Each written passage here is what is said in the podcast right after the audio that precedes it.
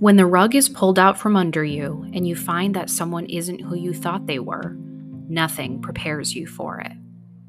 Once you get past the shock and the disbelief, the overanalyzing sets in, replaying every conversation in your mind, questioning everything. But once you get past that confusion, all that's left is to simply move on. I've been interested in true crime since I was a teenager, but I never thought I would find out that a former friend was sentenced to 71 years in prison. I'm Alison St. Ange. This is how I came to terms with the stranger I never knew.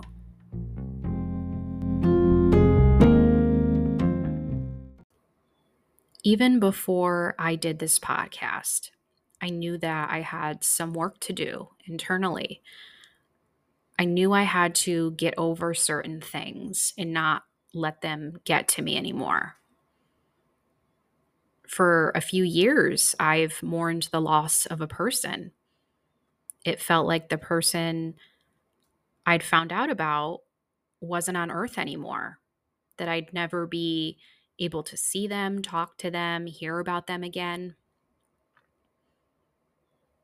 And obviously, because I didn't have any desire to contact Ryan, it did feel like he was gone. My uncle actually passed away about a year ago and it's not dissimilar to that in the feeling you get in their availability and access to them when someone dies. You know that you'll never text them again or call them again or see them again. That's exactly what it felt like. And even before the sentence i had to accept that this is how things were however sad or tragic this is how things were. And I kept having the same few thoughts over and over again about the situation. And it sounds a little bit heartless, but I had to let certain things go. And this is what I had to let go of. The first thing I had to get over. If Ryan has remorse or is sorry for what he did and who he became, he may not make it very long. That was a thought on my mind.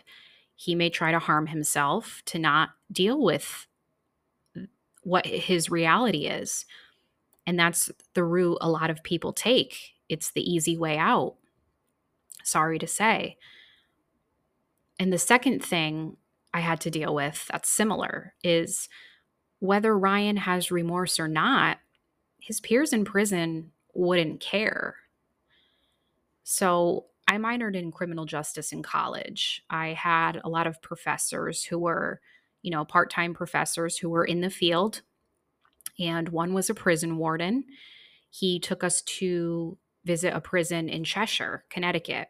We did a tour. So I remember walking through the prison. I remember before we walked through the prison, you know, he was telling us, okay, you know, the girls dress very cover up, you know, wear wear a sweatshirt, wear a hoodie. You don't want to give them anything to stare at because, you know, keep in mind these are guys that haven't, you know, don't see women a lot. So we had in, uh, firm instructions on what we were to dress like, how we were to act when we were visiting there.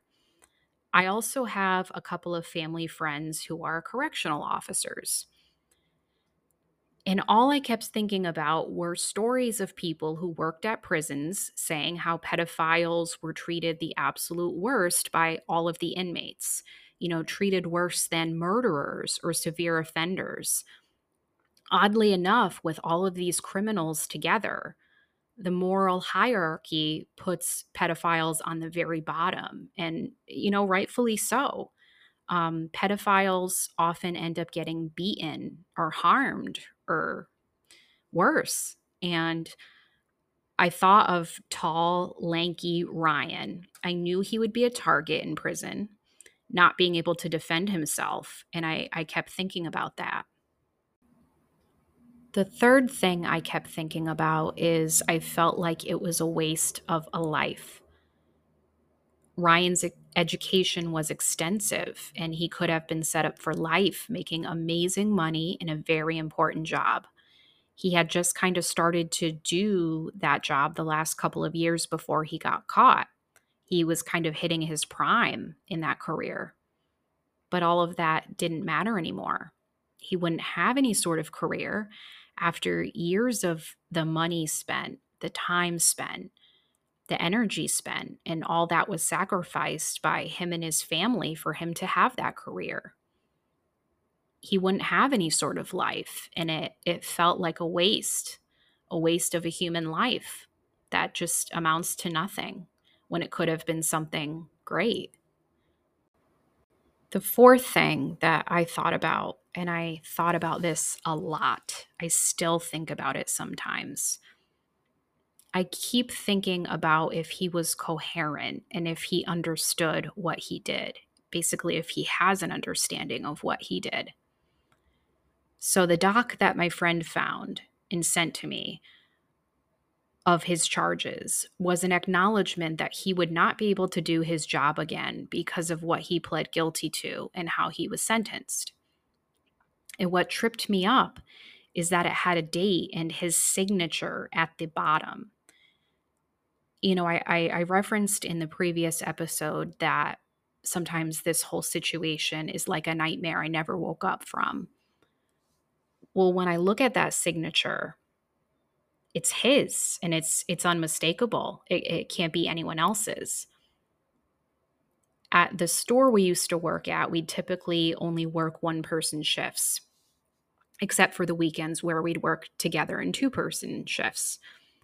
So a lot of times you're working by yourself. You'd either, you know, leave other employees a note to communicate or you would write things down. So I recognized his writing plain as day on that document. The eerie thing is that it's messy, it's childlike, like it's it's childlike printing. And part of me imagines what his disposition is like when he is asked to sign documents like that.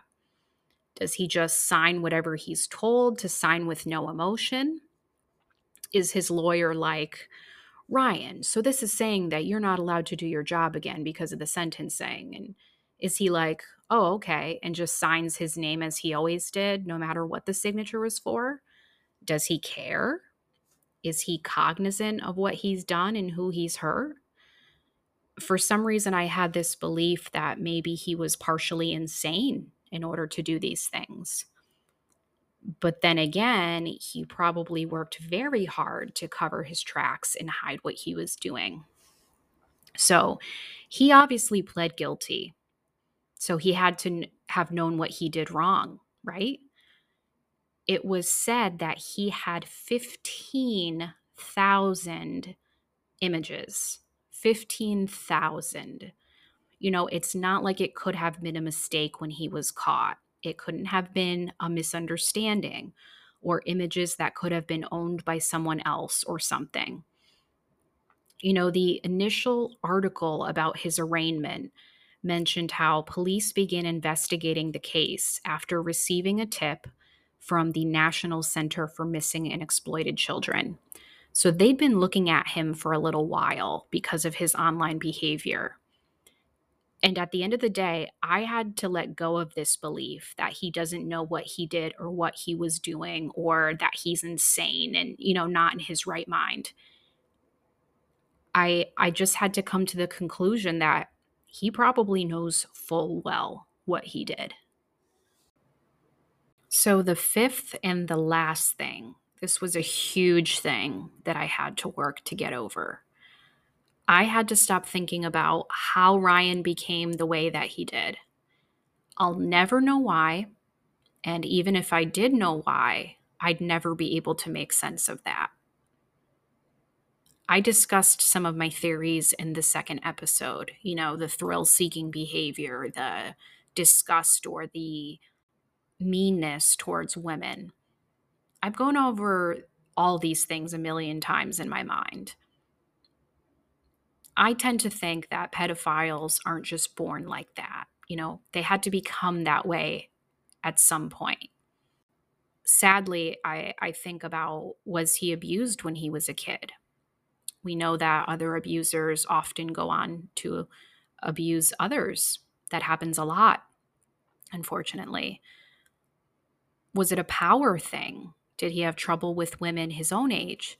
So younger minors were, quote, more attainable, and that he felt more powerful interacting with them because he was older. I, I could go on and on. I could do a whole episode about what my theories are. I did that semester in criminology, so believe me, I I could agonize over it over and over again. Every theory you could hear or you could look up, I've I've thought about it. I will never know what caused it. I have to be okay with not knowing. It could have been a combination of factors. It probably wasn't just one thing. And so that's, you know, those five things, I have to accept all of them as uncertain or unfinished as they are. It's the only thing I can do to move on is not agonize over all of those things anymore. I just have to be accepting of all of them. So, finally, I just wanted to talk about where I go from here after this podcast is all said and done what point am I at and how am I able to move on? Well, these last couple of months have really helped me. I recorded the first episode. I actually sat on it for a few weeks before I launched it. But since I began this process, I've been planning out episodes. Then I write the outline. Then I record it. Then I edit and I have to listen to it over and over. I have to say, I feel lighter from all of that. I don't know if you can hear just my voice coming through, you know, the difference between this episode being the fourth and the first episode. I feel like my voice sounds lighter. If it makes any sense, I think that by talking about things with Ryan, I actually think of him less from day to day. And it's not as much about coping with what he did, it's about moving on for me and thinking of myself and my well being. I've had a few conversations about this with a few of my friends or family or other people in my life over the past three years. But mostly, I didn't want to put the burden on them about being the ones to vent to about this terrible topic no one wants to talk about and I've had quite a few deep DM or text conversations about it, especially since I started doing this podcast. But when you can unload your thoughts out loud, that's something totally different. I, I, guess you can get things off your chest if you're just typing them. But when you're saying them out loud for others to hear, you own them, you own the weight of them. And this has been really good for me and it's been therapeutic for me. And I have to say, going through this makes me want to do more to help, thinking about these kids and what we can do so that they're protected. With movies like Sound of Freedom coming out, it seems like the tides are turning toward the well being of children and, and towards the focus of that it, it makes me also question when I have my own kids do I want to post pictures of them online or not?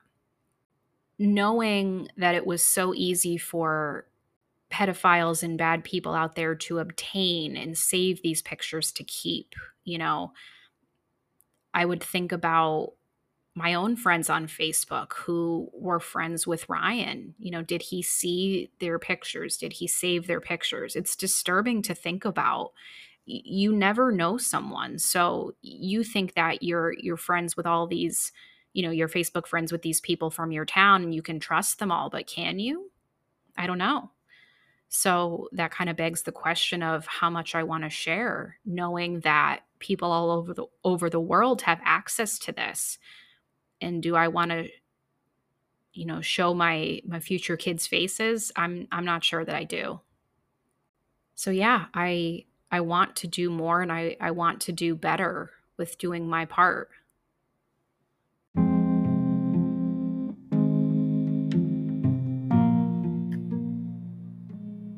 Well, that's a wrap. Since I'm brand new to this, please leave a review of this podcast. And if you have any experiences of your own to share, or if you can relate to what I've shared, feel free to email the stranger I never knew podcast at gmail.com. Thank you for coming with me on this journey. It's helped me to make sense of all of this. Take care.